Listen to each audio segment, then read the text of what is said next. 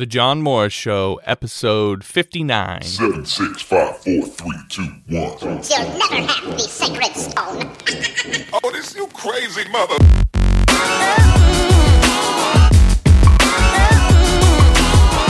You are now listening to the John Morris Show.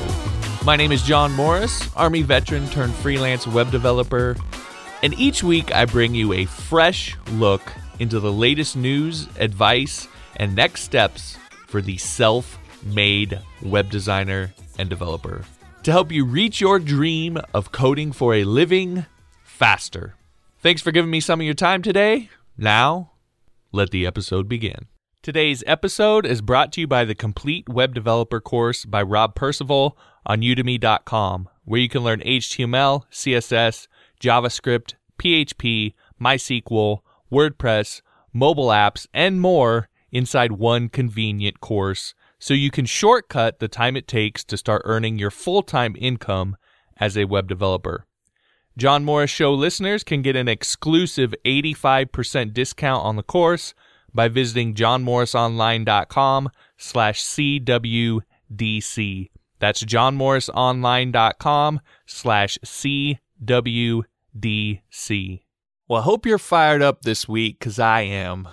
I've got a lot I want to get through in the show today. So I hope you're excited. I hope you're ready to roll and you're looking forward to this episode. So, welcome back to the John Morris Show. I am your host, John Morris. And in this episode, I have a number of things that I want to cover. So, one of the things I'm going to talk be talking about coming up, I'm going to talk a little bit about hate mail. I had somebody ask me about the kind of hate mail I get because I brought it up in the past. So, I'm actually going to talk about that a little bit because it's funny to me. I'm also going to talk about the sad state of web development.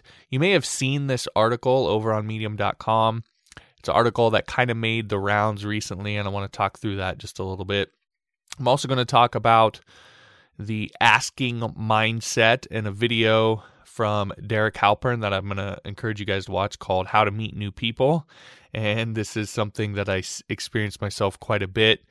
And want to maybe give you some advice from the other side of the equation.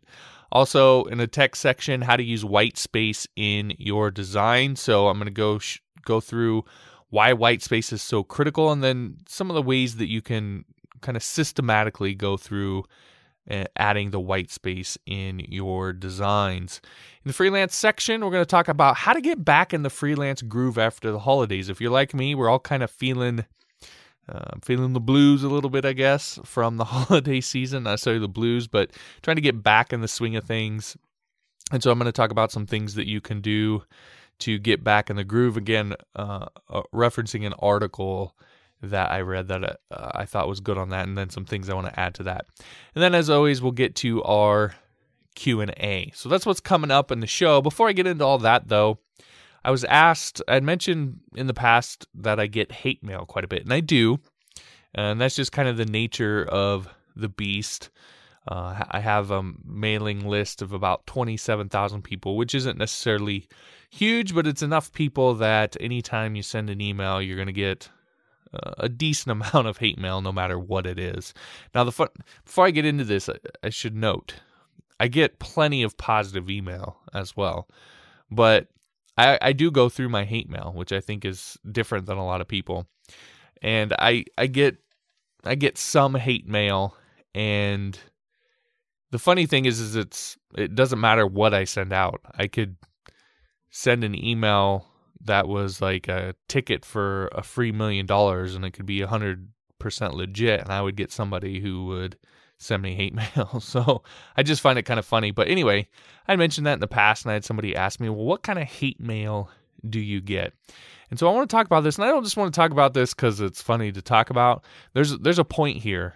There's there's something to illustrate here about putting yourself out there, and so I want to talk through that. So here's an example of one piece of mail that I got, and I'm just going to go through the one because it, I think it helps illustrate the bet illustrate the point the best. So this starts off. this is funny. I want to tell you now. This is funny.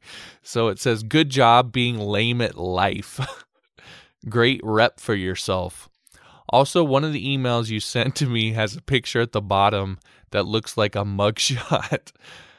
like you have good like you have good pictures, then you have that horribly crappy picture Isn't that's not the word they use, but we'll use that word. Horribly crappy picture making you look bad, probably hacked by someone and they changed it cuz I doubt you would have put it there.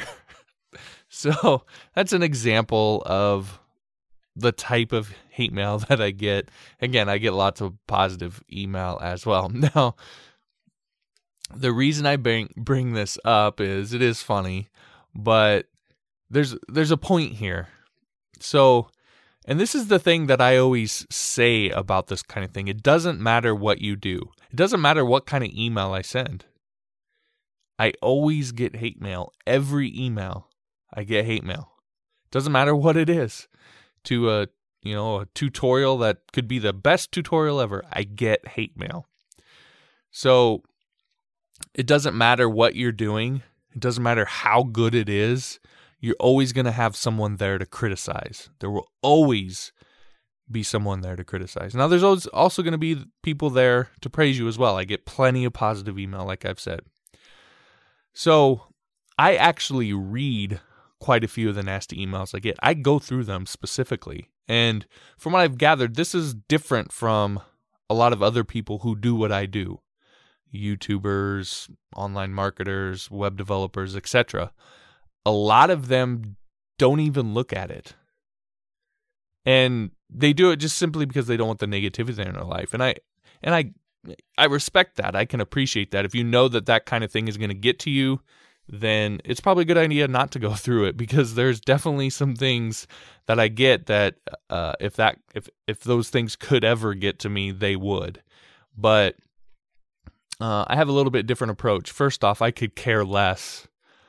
I I, eh, I mean, seriously, I could care less what anyone outside of my family has to think about me. I really, I just really, uh, it's this thing I have I don't know what it is, but I just could care less. So I know what I'm doing. I know why I'm doing it. I feel I know where I'm at in terms of what I'm doing in terms of giving value uh, and so forth. And so I use my own judgment and rely on my own judgment. Now, I do take, obviously, I look at all of it and take it as feedback and factor that into the equation. But there's no one email someone's going to write me that's going to just make me completely change everything that I'm doing because I know what I'm doing. So, uh, again, I go through it all. I found a lot of the people, a lot of my peers don't. And some of the hate mail is a lot worse than this. This was actually fairly tame for the kinds of hate mail that I get.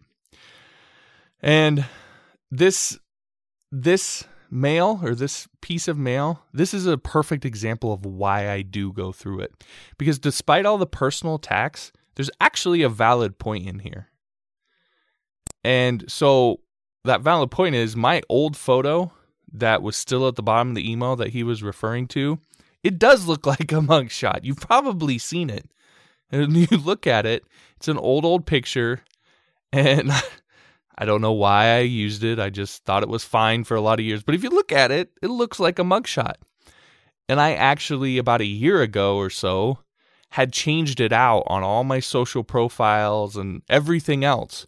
But I forgot that it was at the bottom of my emails. And so when this person sent me this message just here recently, really, I realized, oh, that's still at the bottom of my emails. So I went into my email program and I changed it. And that's the point. Is you're going to have criticism and you're going to have praise. You can't let yourself get emotionally attached to it.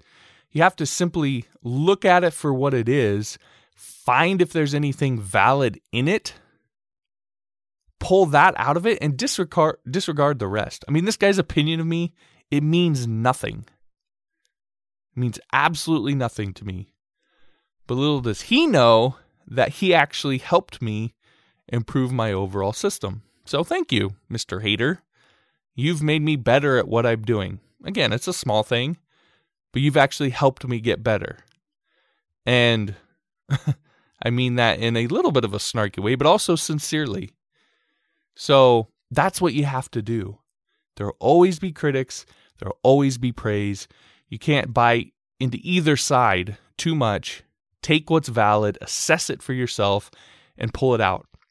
Now, most of the stuff you're going to get, there's going to be nothing valid in it, and you just simply regard it, disregard it, and move on. Or it's a critique on something that you're doing that you know that you're doing, and you're doing it for a specific reason. For example, about once a month or so, I promote different promotions that are go- going on for different products, whether that's Udemy or some of the other stuff that's going on. Now, I try to promote what are really, really good deals, but I know it doesn't matter what it is. The fact that I'm promoting something just makes people mad, right? And so I get tons and tons of people say me, "Quit sending me this spam. Quit sending me this these promotions, etc., etc." Well, yeah, I get it, but I'm I mean, that's I'm doing that on purpose. There's a reason why I'm doing that. I have bills to pay, right? So there's there's feedback like that that you're going to get that is valid maybe, but you know that that you're doing that and you're just doing it anyway, right? You're doing it because you you have to and it doesn't matter how you did it, people are going to get upset no matter what. So you just have to to to look at it, assess it for yourself, take what's valid, and and move on. And you can actually most of the upgrades that I make to anything that I do comes from my hate mail. So that's why I go through it, and that's why I just kind of chuckle at it because little do they know they're trying to belittle me, and in fact, they're helping me get better, and they're helping me upgrade the systems and processes that I use. So thank you. All right, that'll wrap it up for the opening here. Coming up next, we're going to talk about the sad state of web development. That's coming up in the very next segment. Later on, we'll get into the asking mindset, how to use white space in your designs, getting back in the freelance groove after the holidays, and of course, answering your web development questions. You're listening to John Morris Show on johnmorrisonline.com. Today's episode is brought to you by Ebates, where you can earn cash back on your online purchases from major retailers like Amazon, eBay, Walmart.com, and more. John Morris Show listeners can get your free account by visiting johnmorrisonline.com slash ebates. Welcome back to the John Morris Show, johnmorrisonline.com. I'm your host, John Morris. In this segment, the sad state of web development. Now, this is an article that came out it's January 10th over on medium.com from a gentleman named Drew Hamlett and kind of took off a little bit. I'm looking here at the page and they had it's been recommended now by 2977 people as of the recording of this show. So kind of took off a little bit, obviously resonated with a lot of people. And the main thrust of the argument or the of the article, and I'll link to the article over on the show notes page for this episode, johnmorrisonline.com slash 59. You can find that.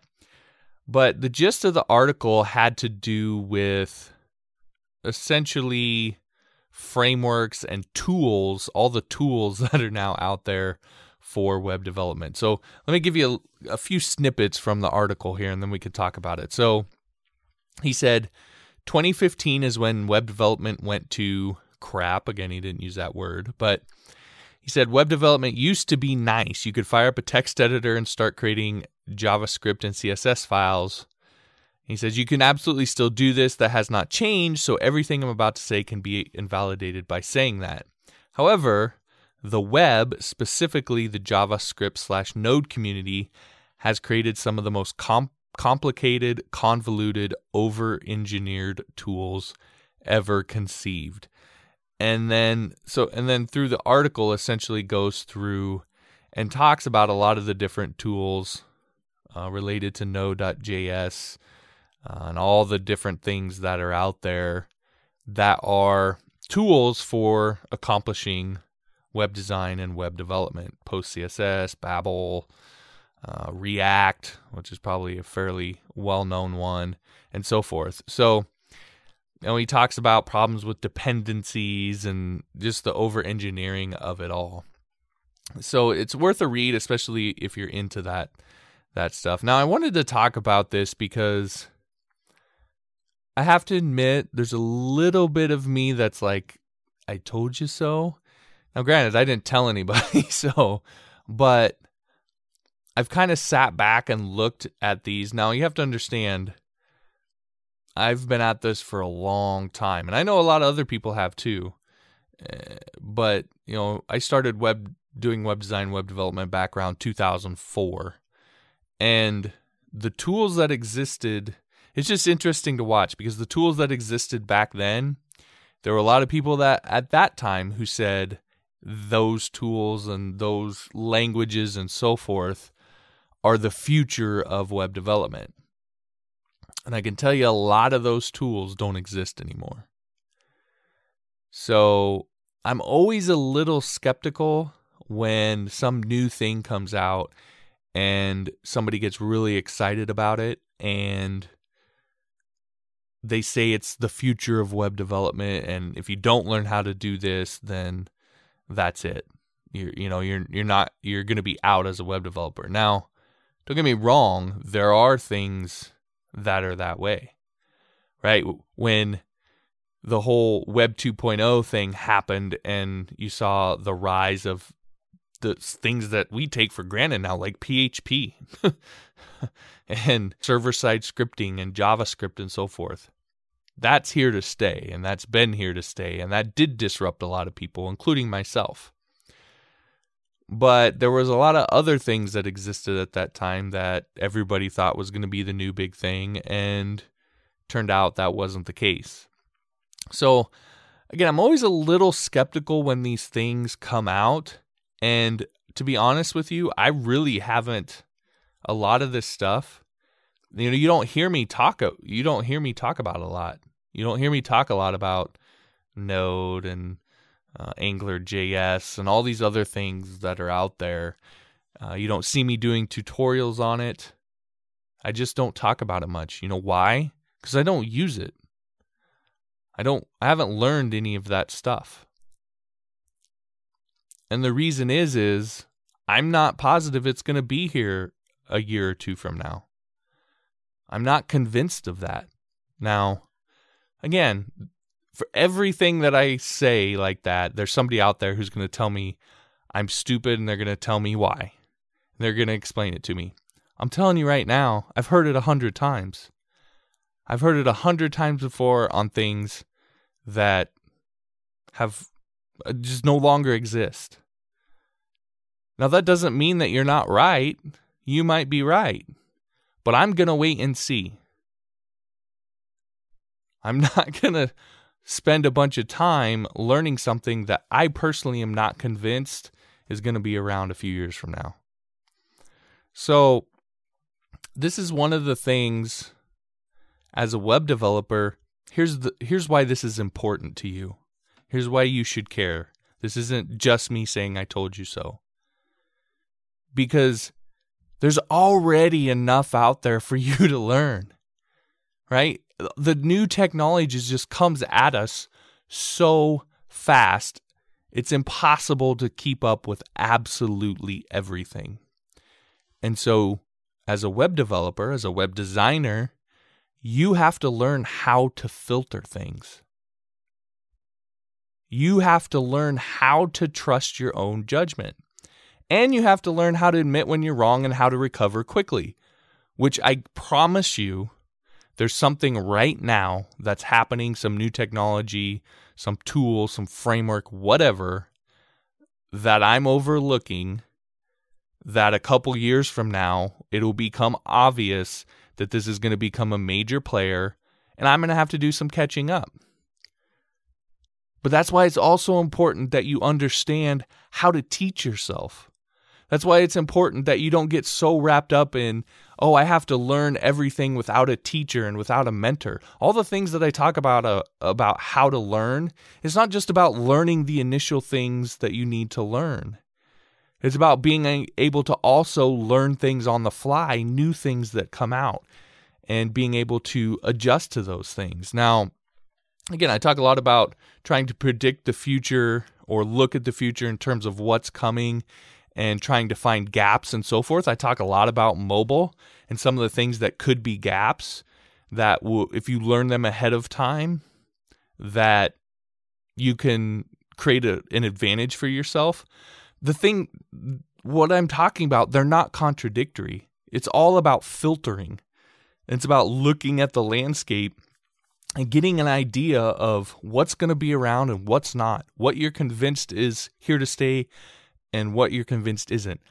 The reason I talk about mobile so much is because I'm convinced, along with a lot of other people, it's not some great insight of mine, right? But I'm convinced for myself, my own judgment, it's here to stay and it's only going to grow. So that's why I talk about it a lot. And I talk about some of the things that might be opportunities. And so you have to learn how to filter and discard the things that for now you don't think are that important and find the things where you think you may have an opportunity and jump on them and see what you can do. And then be able to assess and adjust quickly and realize, okay, I was wrong about that that thing's not an opportunity. Let's get out of that. This thing over here now is showing promise. Let's try that. Oh, boom, hit. And when you hit, it can be big. You can really have a huge advantage. So, this just, for me, and you can maybe call it self serving, but whatever. For me, it, it reinforces that approach. You can't learn it all. You don't need to learn it all half of this stuff's not going to be here a year or two from now. So look at the things that have been around for a long time. Look at the things that to this day power major portions of the web. That's why I talk about, you know, it's funny among developers. I have family who work in the network side of you know of the web at ISP and so forth. And they have coworkers who I've hung out and so forth. So we're all a bunch of kind of tech heads hanging hanging out, right? And they ask what I do, and I say I work with WordPress, and you get the snicker, right? Or I, I work with PHP, and you get the snicker. Oh, you're a WordPress guy, right? Oh, you're a PHP guy, right? Anybody can do that. But guess what powers most of the web? Guess what's been here for a lot longer than any of this other stuff. Guess what's probably going to be here five, ten years from now? The thing you have to understand this is, if there's one thing that you could get from this entire segment, is this it's not always the best tool that wins out. It's not. That's just the way the world works. It's not always the best tool that wins out. It's the one that everybody uses. It's the one that somehow gets adopted for whatever reason. It here's I'm going to link to this. Here's a good here's a good illustration of this. I won't belabor this point anymore, but I read an article one time a, a while back about the image tag in HTML, the IMG tag, and how it came to be the tag that we use for images. Because when browsers were first being developed, they had to decide what tags would mean what, how they were going to render different tags. And there were a couple different browsers out at that time, and they all had different ideas about how, about what we should use as an image tag. And one of them just said, "Well, I'm going to go with this for now," and shipped their browser rendering that tag. And they were all talking to each other, and we have that tag to this day. Now, if you Here's the thing if you look at the options that they were talking about, some of the other ones were better. They were. They were better. But he shipped. And people started using it, and it stuck. That's the way the world works. It's not always the best tool that wins out. It's the one that, for whatever reason, gets adopted. And PHP powers a large part of the web. WordPress powers a large part of the web. So snicker all you want. But five, ten years from now, those two things are likely to be around. And the rest of this stuff, Probably not. All right, like I said, I'll I'll link to this article and I'll link to that other article on the image tag. It's really fascinating uh, to read through it. Over on the show notes page, I'll link to those over on the show notes page for this episode, johnmorrisonline.com slash 59. Coming up in the next segment, I'm going to talk about the asking mindset, a dangerous mindset, and a video from Derek Halpern of socialtriggers.com, which I find hilarious and true, that addresses this mindset. And that video is called How to Meet New People. So I'm going to talk a little bit about that, give the links for that stuff coming up in the next segment. You're listening to John Morris Show on johnmorrisonline.com. John Morris here for the complete web developer course by Rob Percival on udemy.com. Now here's the deal with this. Do you ever get frustrated constantly searching the internet for tutorials to learn how to code? Are you worried that learning how to code is taking longer than it should? Do you just wish you could learn everything in one convenient place so you can get on with earning your living as a web developer? Well, that is exactly why Rob created the complete web developer course. Everything you need to know HTML, CSS, JavaScript, jQuery, PHP, MySQL, WordPress, APIs, and mobile apps in one convenient course. And you know it works because Rob has over 183,000 students and the most five star ratings of any course on Udemy.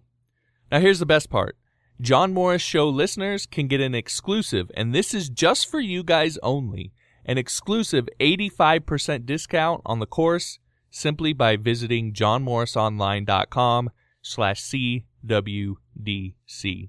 So look, quit pulling your hair out trying to find good tutorials on the web. Do the smart thing and hit up my man Rob's complete web developer course with the slick 85% discount right now. Visit johnmorrisonline.com slash CWDC and you'll be all set.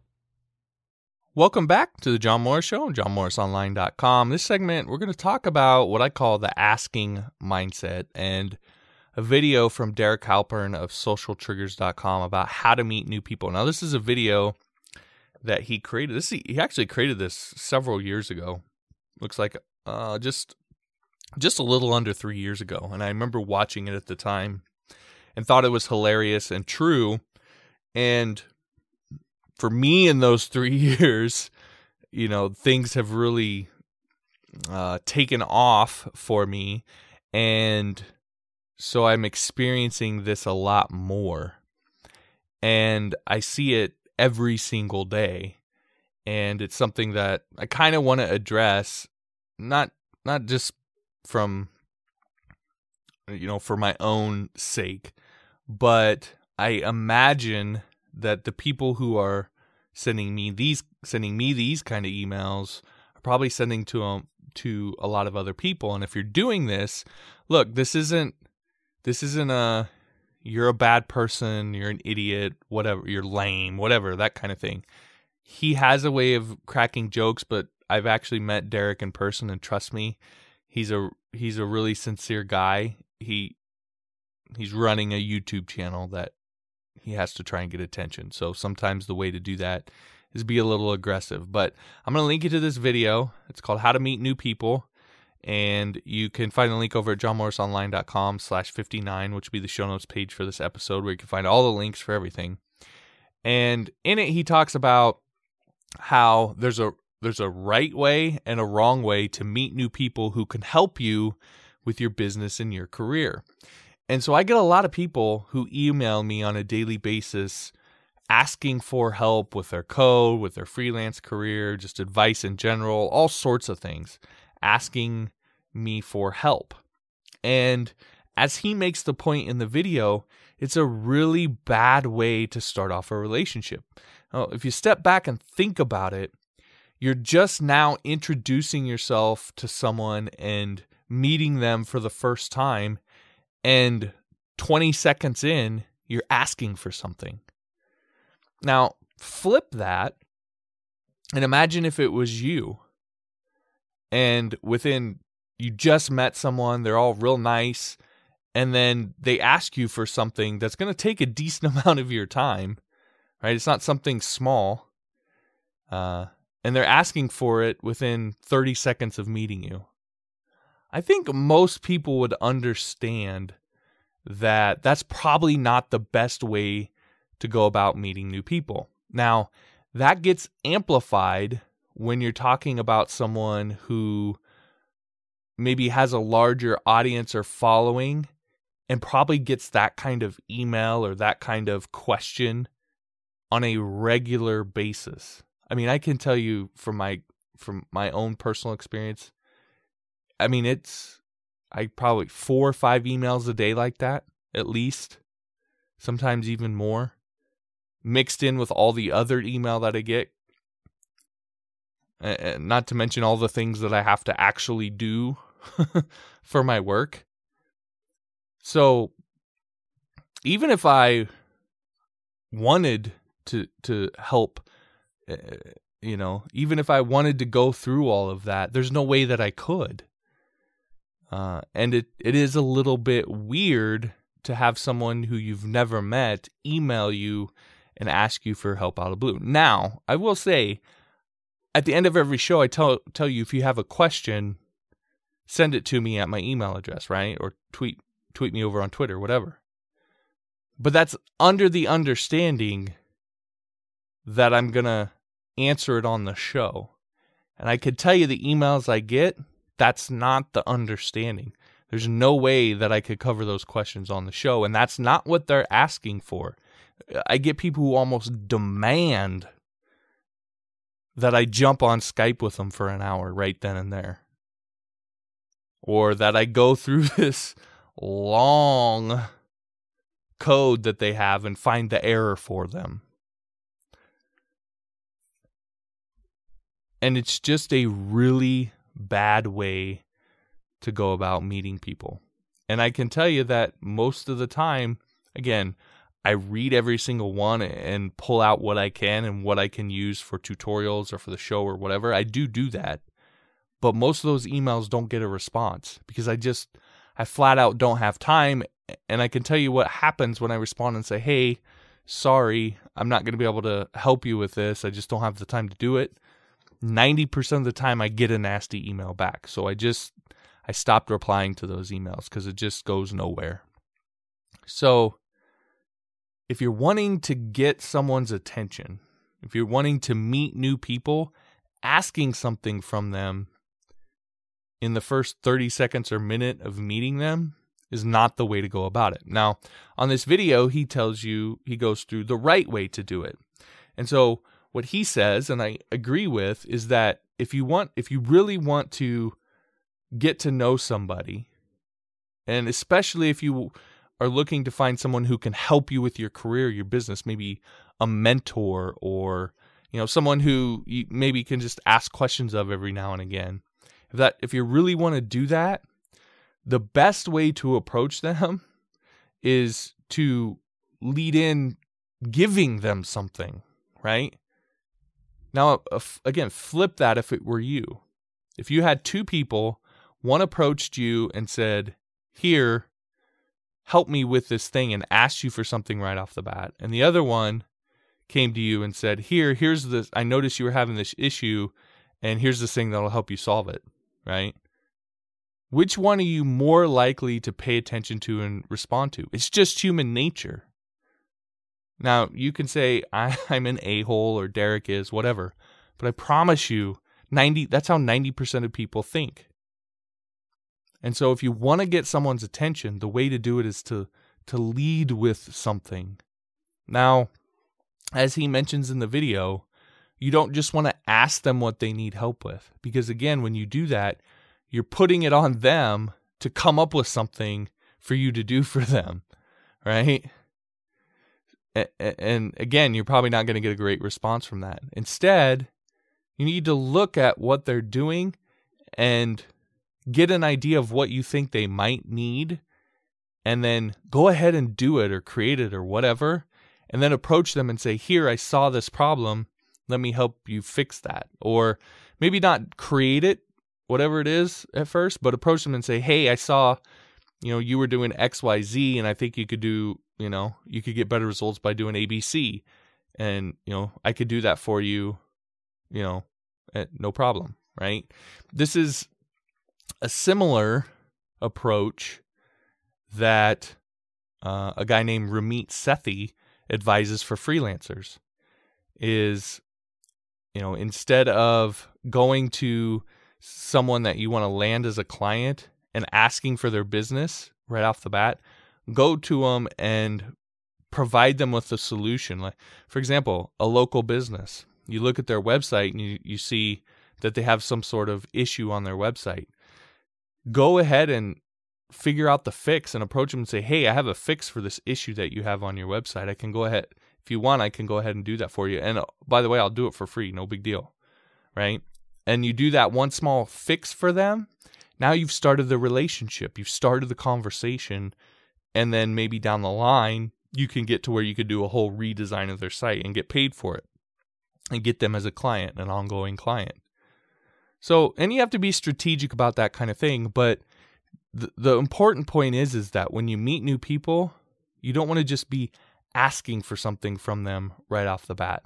It's much better to give them something right off the bat because they're a lot more likely to respond, say thank you, and follow up with, "Hey, is, is there anything I can do for you? That was really cool.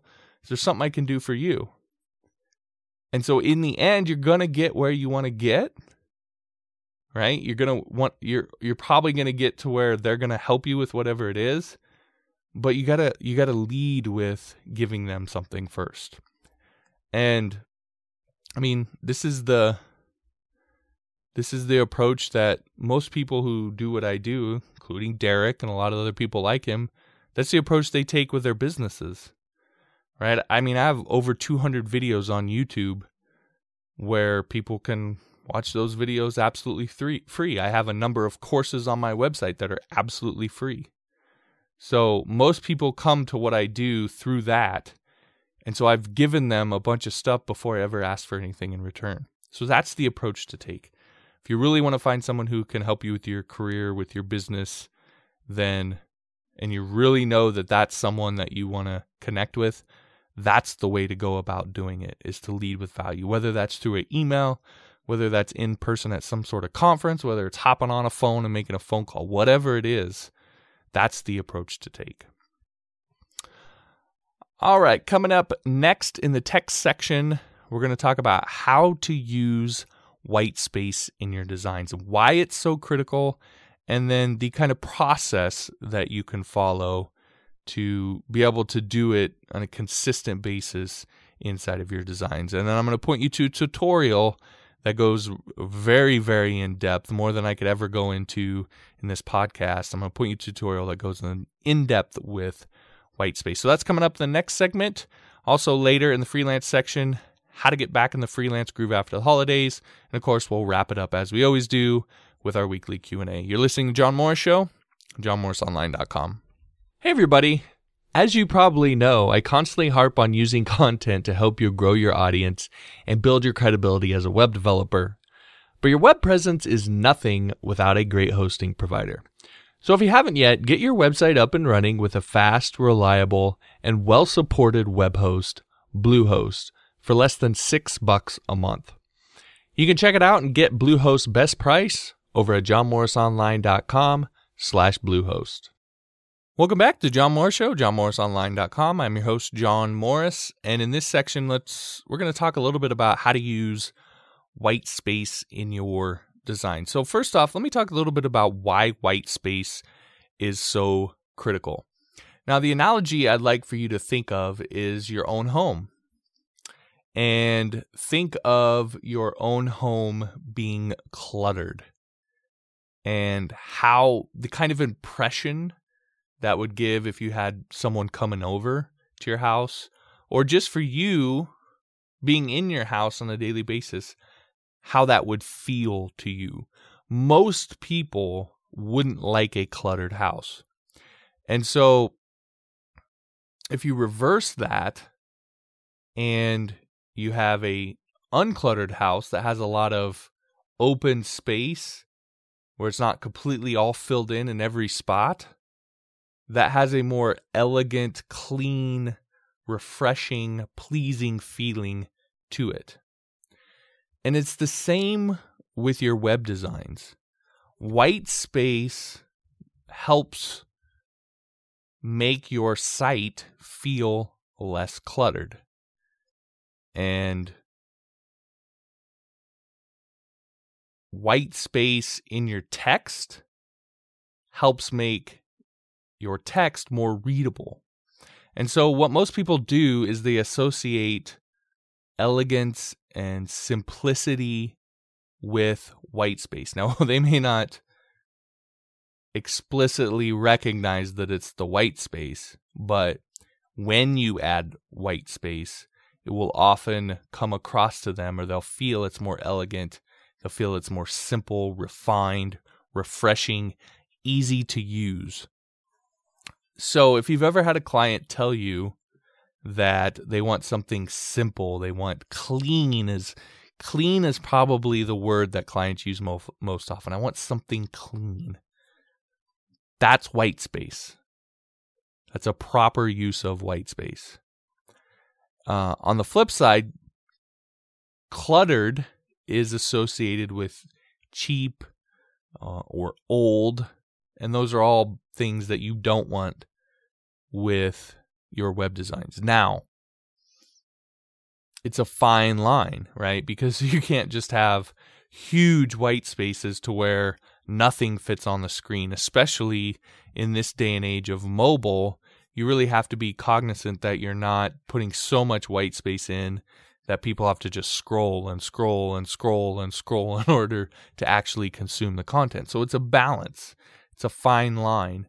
But a lot of new developers, I would say, I get a lot of developers that send me their websites and, and so forth, and I look at them and if there was one thing that seems to be consistent across most of them for new web developers is adding in they could all stand to have a little bit more white space so if you go to one of those kind of pre-made designs on maybe it's a wordpress theme or a WrapBootstrap or one of the other many web design templates that are out there that are kind of the full screen kind of hero unit they all look really nice and elegant what you'll notice about them is there's a lot of white space or negative space. The space doesn't actually have to be white, but uh, it can be, you know, it's space that doesn't have text or imagery in it.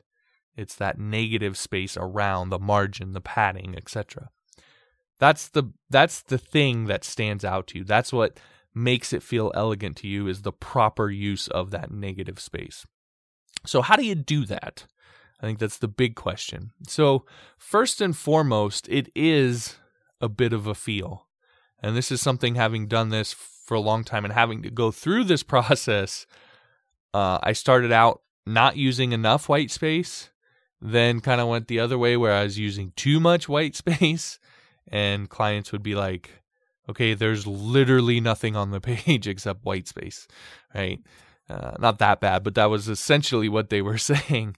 And so I had to rein it back over, and you you kind of find a balance. You also, as you do this, you're going to develop a perspective of your own, and don't be afraid to own that. You do not have to be 100% subservient to what your client wants. It's okay to be an artist and have a perspective and have a a look and feel that you're really good at and own that and communicate that up front. But when a client pushes you on that, to be like, look, this is what I do. You know, I know a photographer back from where I used to live in Iowa, and she's really, really good photographer, really well known, gets a ton of business, she, all of her photos are really bright. They just, if you look at them, it, that's the one thing that really stands out. They just, they're really bright and they just pop out at you. And that's because she does it on purpose. And she owns it. That's she tells people, this is what I do. This is why you come to me because I create this kind of photo. And she owns it and people love her for it. So don't be afraid to own that. Oh, don't be afraid to own that that look and feel and where you kind of figure out, you know, the balance between white space and so forth. But it, so it is always going to be a little bit of a feel. However, there, there's a process that kind of a pattern that I follow when I do it. So I start off with text because at the end of the day, most websites are going to revolve around text or you know maybe videos a little bit but generally the overall look and feel is going to revolve around some sort of text. So i always start with the text and i want to get the negative space around my key sections of text down first. So if i'm creating a blog that's obviously going to be the left hand side. That's going to be not only the space around the the text box itself on the left side but also the actual margin and padding, the line height, the font size, all of that stuff, getting that down first and getting that right first. So I always want to, I always like to start with the text. Once I have the text, then I actually I like to go the opposite and span out big to the whole thing and work on the overall layout. Because now I have my text sections, my important key text sections down. Now I can get an idea of the overall layout and how I want it to look, how I want the negative space to work, what I want above the fold, what can go below the fold, etc. Once I have the layout down, then it's the imagery and if there's video, the videos.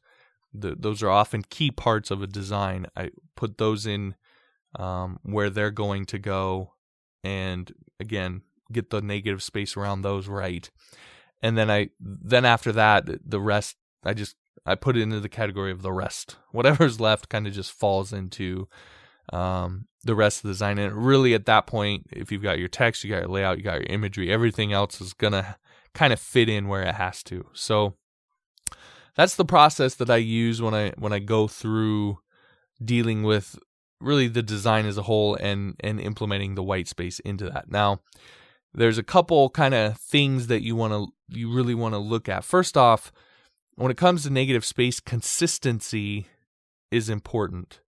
Meaning, if you have an image, you don't want to have a padding on the top of, or you don't want to have 10 pixels of white space on the top, 20 on the bottom, 30 on the right, and 15 on the left. That's just going to look crazy. Right?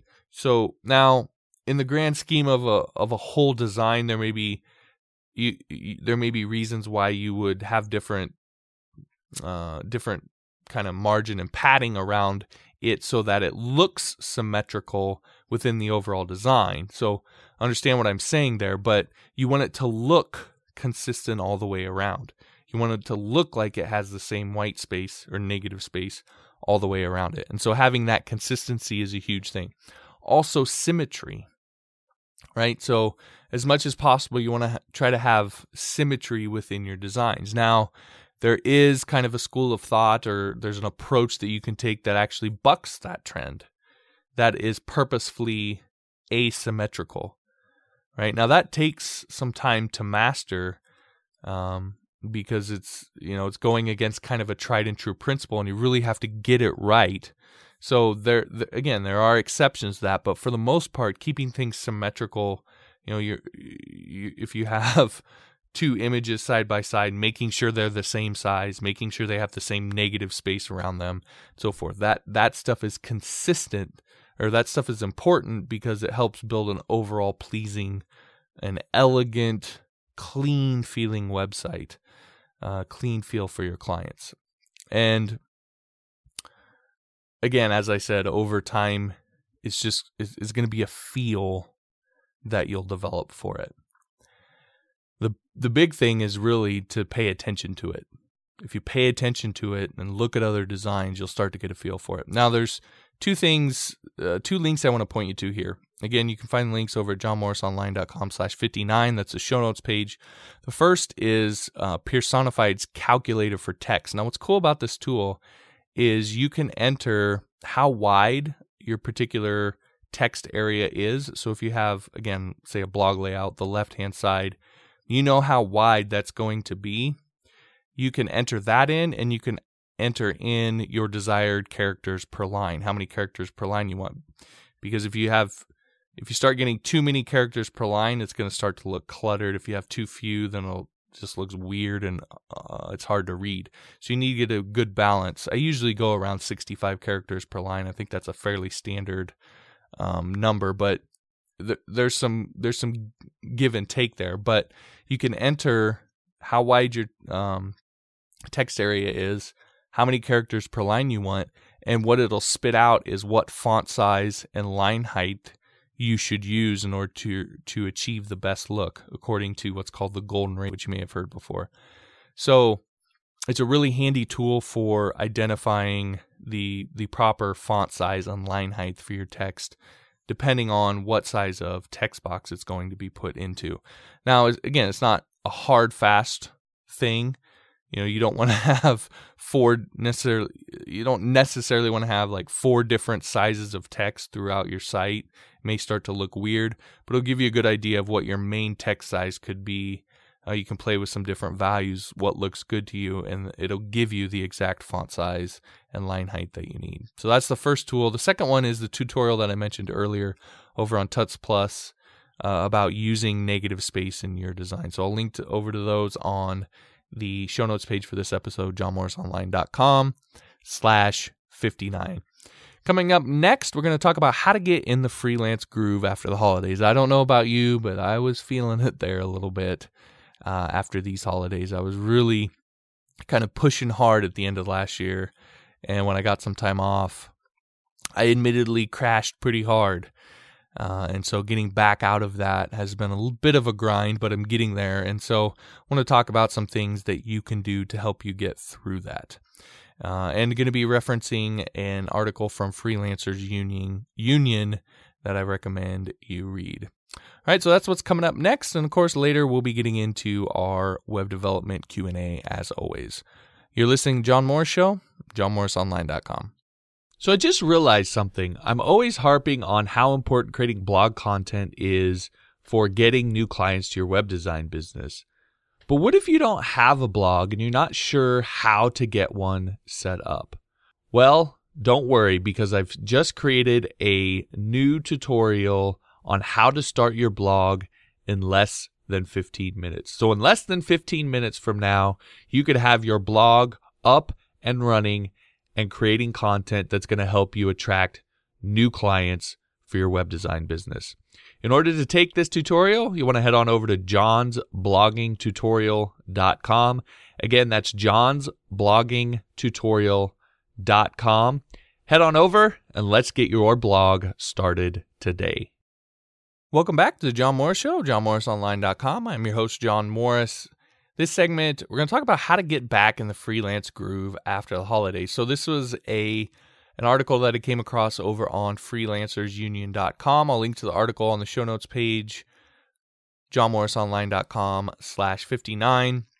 And again, talks about how to get back in the groove after the holidays. And, you know, if you're like most of us, you probably maybe have put on a few pounds, uh, maybe vegged out a little bit over the holidays and now are trying to figure out how to trying to get yourself back into that groove. And you know may have had some work that kind of piled up a little bit uh, and just got to kind of get back into it.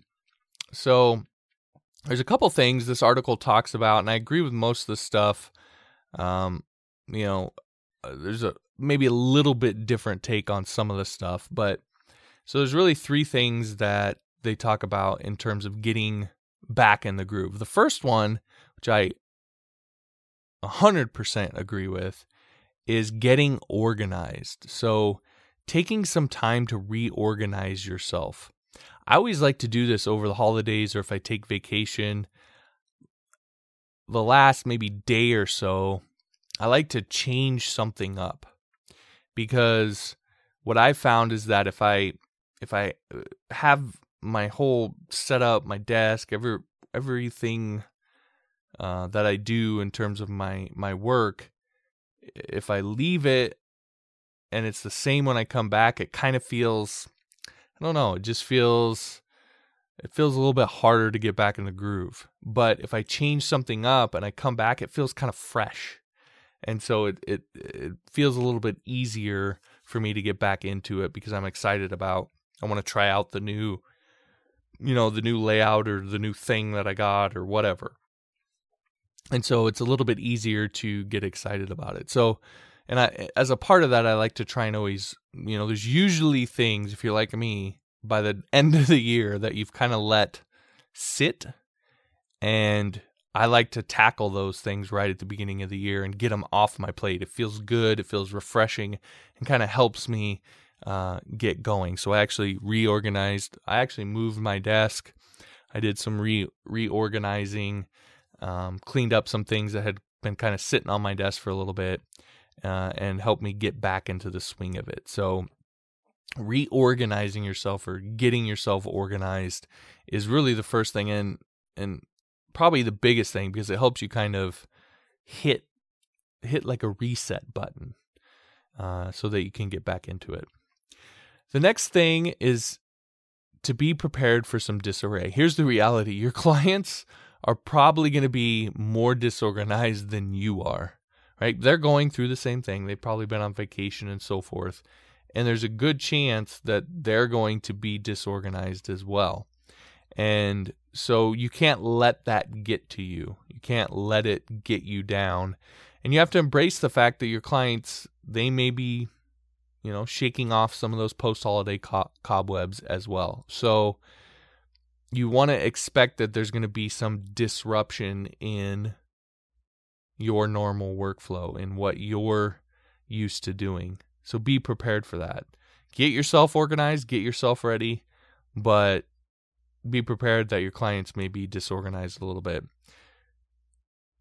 Now, I'm probably not supposed to say this, but some of the advantage of that is is oftentimes your clients being disorganized can maybe give you a little bit more time because they're not necessarily hitting you with things as hot and heavy as they would be say the middle of the year. And so it kind of gives you a little bit of time to ease back in into things a little bit. So uh, just be prepared for that. Don't let it overwhelm you or get to you. The last thing then is usually during the holidays, and I know this is true for me, you gain some perspective. I know every end of every year, the holidays with all the things that are going on in the new year and all the talk of eh, that you see on TV or with other people about new year resolutions and enjoying the holidays and so forth. It always gives me a little bit of perspective and stepping away from the desk for a little bit helps me to kind of get reacquainted with what's important in my life and helps to ground me a little bit. And what you want to do is you want to you want to take that and and notice that and figure out if there's a way that you can incorporate some of the things some of the perspective that you gained over the holidays into your new year and into the work you're doing going forward. You know, for me, a lot of times what I always come back to uh, in a, in everything, but especially over the holidays, is just my kids. You know, I have a eight year old, a three year old, um, a fifteen year old, and a fourteen. Well, soon to be fourteen year old. Uh, and so I don't always get as much time with them as I was I would like. And over the holidays then because I've kind of blocked off that time and I'm not doing anything, I get to spend more time with them and it helps kind of reinvigorate me. And so that was one of the things this year going into the year that I said I wanted to try and do more of is to incorporate them into what I'm doing. Now I'm not necessarily saying anything that you might see, but just having them more involved with me and on a daily basis and maybe not going caveman so much because it helps invigorate me. And so I've tried to do that a little bit more uh, starting off this year because it helps keep me going. So, whatever that is for you, uh, usually over the holidays, you gain some perspective. Try to incorporate that into what you're doing because it can help give you an extra jolt that maybe wasn't there before and can help you kind of get back into the groove a little bit bit easier. So again, the the article over on Freelancers Union has some great tips in it as well. Those are kind of my take on the things that they outline there. But uh, you'll definitely definitely want to check that out. uh, and see what they have to say over there. It's a really good article that I would highly recommend. So you can get the link to that over at johnmorrisonline.com slash 59. All right, coming up next, we're going to get into our Q&A. I'm going to be answering questions that you sent in to me, just like we do every week. All right, so that's what's coming up next. You're listening to The John Morris Show on johnmorrisonline.com. Hey, quick question for you. Are you running a WordPress site? If so, then I want to recommend to you the premium WordPress hosting service, WP Engine. Now, what makes WP Engine different than a lot of web hosts out there is that it's designed specifically for WordPress with advanced caching and security implementation to keep your WordPress website up and running and running as fast as possible. And we all know how important speed is on the web these days. So if you're running WordPress and you don't have WP Engine yet, be sure to give it a look. You can get their best price at johnmorrisonline.com slash WP Engine. Again, that's johnmorrisonline.com slash WP Engine, all one word. Check them out. You're going to love your WordPress hosting. Welcome back to the John Morris Show, johnmorrisonline.com. I'm your host, John Morris, and in this section, we're going to be going through our weekly web dev Q&A. So I'm going to be answering questions that you have submitted. Now, before I get into the questions, if you have a question that you'd like for me to answer on the show, you can shoot me an email over at john at johnmorrisonline.com. Just put question for the show in the subject line and I'll be sure to check those first because I do get a lot of email, as I've alluded to. Right, you can so you can email me there, or you can send me a tweet, uh, message over on Twitter at JP Morris, or leave a comment on the YouTube channel and so forth. So, with that said, let's go ahead and dive into the first question. So, this is kind of a statement, but alludes to a question that I I think is important. I want to answer. So it says the biggest problem I have is that I feel like I'm so behind. I'm going to be 40 this spring and people are so far ahead. I don't want to spend the money too when I know there's enough stuff out there available without school loans. So I've been asked this kind of several different times in several different ways relating to age and you know can I learn is there enough time left for me to learn web development can I catch up and so forth. So the reality is is you're not as far behind as you think you are and other people aren't as far ahead as you think they are and that really is true because and, here's why. At first yeah there's a lot of stuff to learn but it's fairly easy and quick to learn because it's some of the foundational stuff. So you can learn it really really fast. And it's the stuff that you'll use day in and day out. As you get further along in your career, the stuff that's out there to learn is less and less. It's usually harder to learn, and it's usually stuff that isn't something that you're necessarily going to use on a daily basis. So, what happens is, is a lot of web developers very quickly go through a you know a ton of material, learn a lot of new things, and then they reach a point where it kind of slows down dramatically because they've learned everything that they need to learn in order to actually build things on a daily basis and now they're at a point where it's just about executing now there's always new things to learn we kind of talked about this in one of the earlier sections about there's always so many things out there to learn but it's again, it's like I alluded to before, you have to filter a lot of that stuff. A lot of that stuff you don't need to learn. Right? So uh, you're not as far behind as you think you are, especially if you realize that you don't have to learn everything that's out there. I don't know everything that's out there. There's a lot of things that I do not know. And that's okay because there's a lot of things that other people do not know as well. So you're not as far behind uh, as you think you are, and you can learn it much more quickly than you probably think you can. So, 40, you're well within the range of being able to make the you know the rest of your career doing web development. All right? So, and I agree with you, you know, There's okay, a little bit of a mini rant. There's absolutely no reason to spend thousands and thousands, maybe even hundreds of thousands of dollars going to a college to learn web development. Now if you if you know that you want to go to college, you just you want to go, you want to get the experience and you're fine with the debt that you're likely going to have, hey, that's your choice. But there's nothing that says that you have to go to school to learn web development. In fact, I would argue that you probably learn quicker and better outside of school because a lot of the best training that's out there isn't in for web development isn't in colleges and universities. It's on sites like Udemy and Lynda and Coursera and so forth. So, absolutely no reason that you have to do that. All right, next question. I am ready and now willing to become a professional developer. What fun- fundamental steps do I need to take? Now, what struck me about this is the word fundamental, because I've probably answered this in a number of different ways before. But when you say fundamental steps do I need to take, that strikes me as a little bit different. So I think there's a couple things.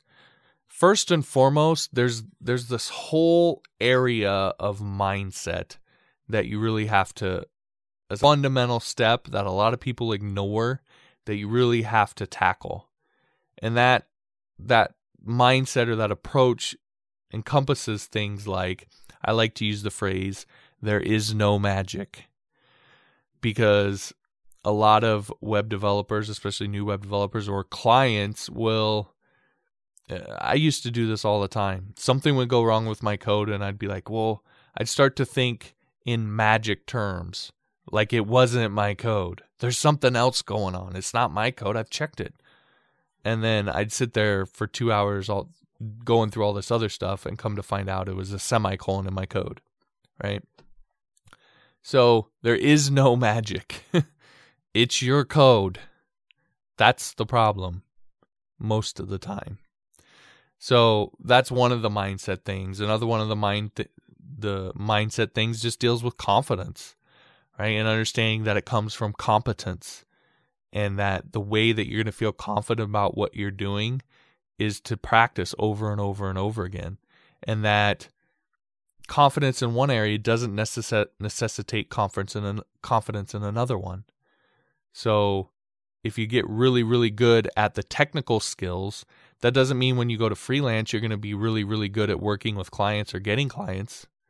Right? It's a whole different skill set. So um just again understanding some of that mindset stuff is really the first big thing. And and frankly, getting over the idea this whole idea of I, I still get people who do this.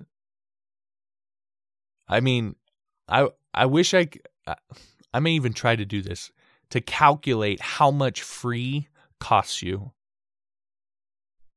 Because only have only being willing to take free tutorials will cost you a lot of money. Because it's just going to take you longer to learn and that's money you could have been making had you invested a little bit in yourself. Here's the thing. Most people don't invest in themselves not because they don't have money. It's because they don't believe in themselves. They're not willing to invest in themselves. Get over that. Get over it. Start practicing. Invest in yourself you can do it it doesn't take a genius i am no genius believe me just ask my brothers they'll tell you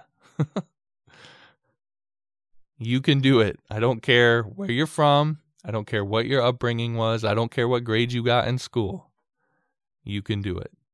So get over it, invest in yourself, learn as fast as you can uh, because it's going to save you a ton of money. So that's, again, some of the mindset stuff. So tackling that, obviously, you need to tackle the technical stuff. The important thing with that is that you need to you really need to as quickly as possible try to identify your niche. the thing that you love to do that you can be really, really, really good at that other people will pay you for. Now, the way to do that is you are going to have to dabble at first. You're going to have to dabble in a number, a number of different things, always keeping an eye on what do I have a natural knack for?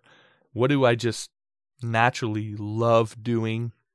And is it something that people will pay me for? Now, in the web development industry, if you're building stuff, then chances are somebody's going to pay you. There's people out there that'll pay you for it. So that's maybe less of a concern, but you always want to keep an eye towards it. But you really got to find what you love doing because if you find what you really enjoy doing, and again in the web development niche specifically, because we already know that the niche itself is profitable, right? If you find something that you really enjoy doing, you'll usually put in the time to get really, really good at it. And again, because of the field that we're in, there is likely plenty of people out there that will pay you to do that thing. So, and then that's important because you don't, there's so many skills out there to learn. You need to learn the skills that are required for your niche first. And this is a, I've gone back and forth with people on this a bunch of times, but you don't need to learn everything out there at first. You can over time, but the things you need to learn first are the specific skills that are required for you to deliver the thing that you're going to deliver as a part of what you love to do. Okay, so an example I build membership sites. That's what I enjoy doing, it's what I'm good at. There's a certain set of skills that go with that. It's not all 2 million skills that are out there available for web developers. It's a certain core set. So if I were starting over, I learned this the hard way. So if I were starting over, I'd focus on the skills specifically related to that first, and then over time I'd learn everything else. So if I needed to switch niches, or maybe I could learn something that would bring more value to what I'm already doing, then I can do that. But you need to get off of if you're not working as a web developer full time if you have another job or something else that you're doing, that's taking up, that's your biggest time suck. So you need to get rid of it. And the way to get rid of it is to figure out your niche, master those skills, start delivering for clients and getting paid to build stuff for clients. Then that'll free up the time for you to be able to learn other things that you can then add value to what you're already doing. Right. So those are some of the fundamental steps that I would take. Those are two really, really, really big ones um, that I would take. I know that's probably not what you're expecting. You're going to expect me to probably say, well, HTML and CSS. Yeah, but those other things are really more important. Uh, you may not believe me now, but as you go, you'll you'll come to find out that those are probably the more important things. All right, last question of the week then. My problem is I'm very slow at programming. When I face a coding problem, I go to I go to Google parentheses everybody does maybe.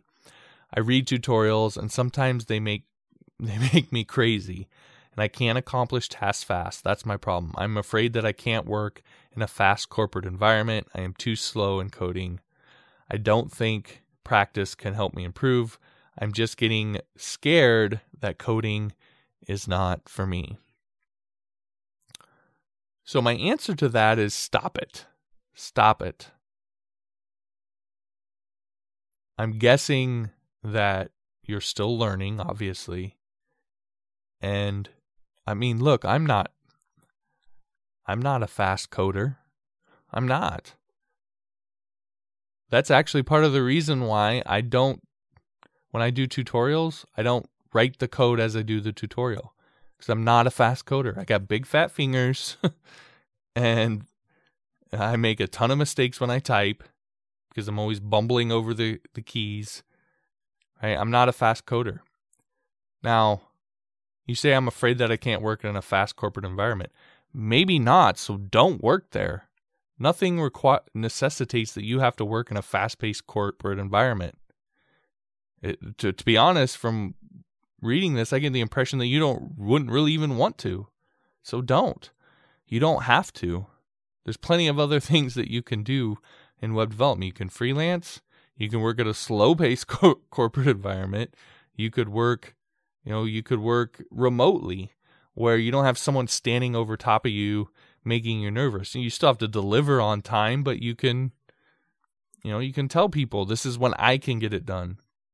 Right? So you don't have to do that. And we all think we're we all I don't know anybody that says, "Oh yeah, I'm I'm super fast." I'm amazing. I'm so fast of a coder.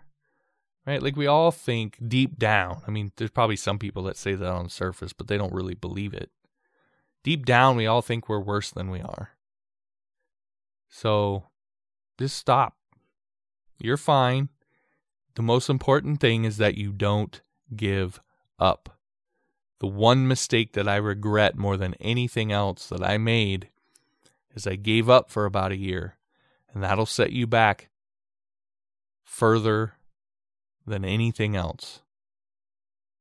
It feels to me like you really want to do this. You really want to be a coder. That's all that matters. The speed will come if it needs to. So I wouldn't even worry about it. And yes, we all do look things up on Google. I don't care what any other developer tells you. We all look stuff up on Google. Every single application I've ever made or will ever make, I will look something up on Google. I promise you. So it's okay. You can do it. Just keep at it and don't give up. All right, so that'll wrap it up for our Q&A. That'll also wrap it up for this episode of the show. Now, again, as I mentioned earlier, if you have questions, you can send your questions to john at johnmorrisonline.com. Just be sure to use the subject line question for the show. I'll read those first, obviously. Of course, you can also send me a message or tweet me over on Twitter at JP Morris and I will also look at those. If you do me a favor, if you like this episode, be sure to like the episode that so that I know that you like this kind of material. And also, if you would do me a favor and share it with the people or communities that you think would benefit from it, I would greatly appreciate that.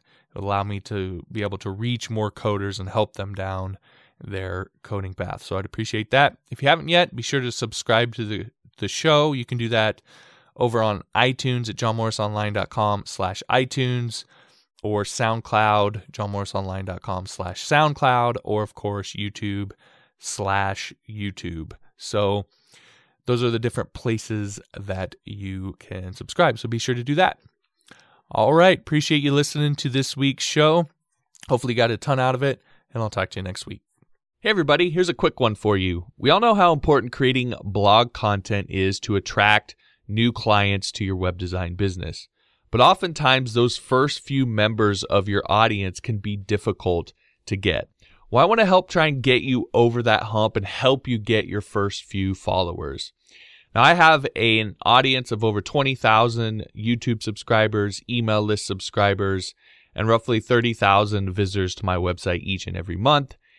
And I'd have no problem promoting your website to that audience and helping you get those first few visitors.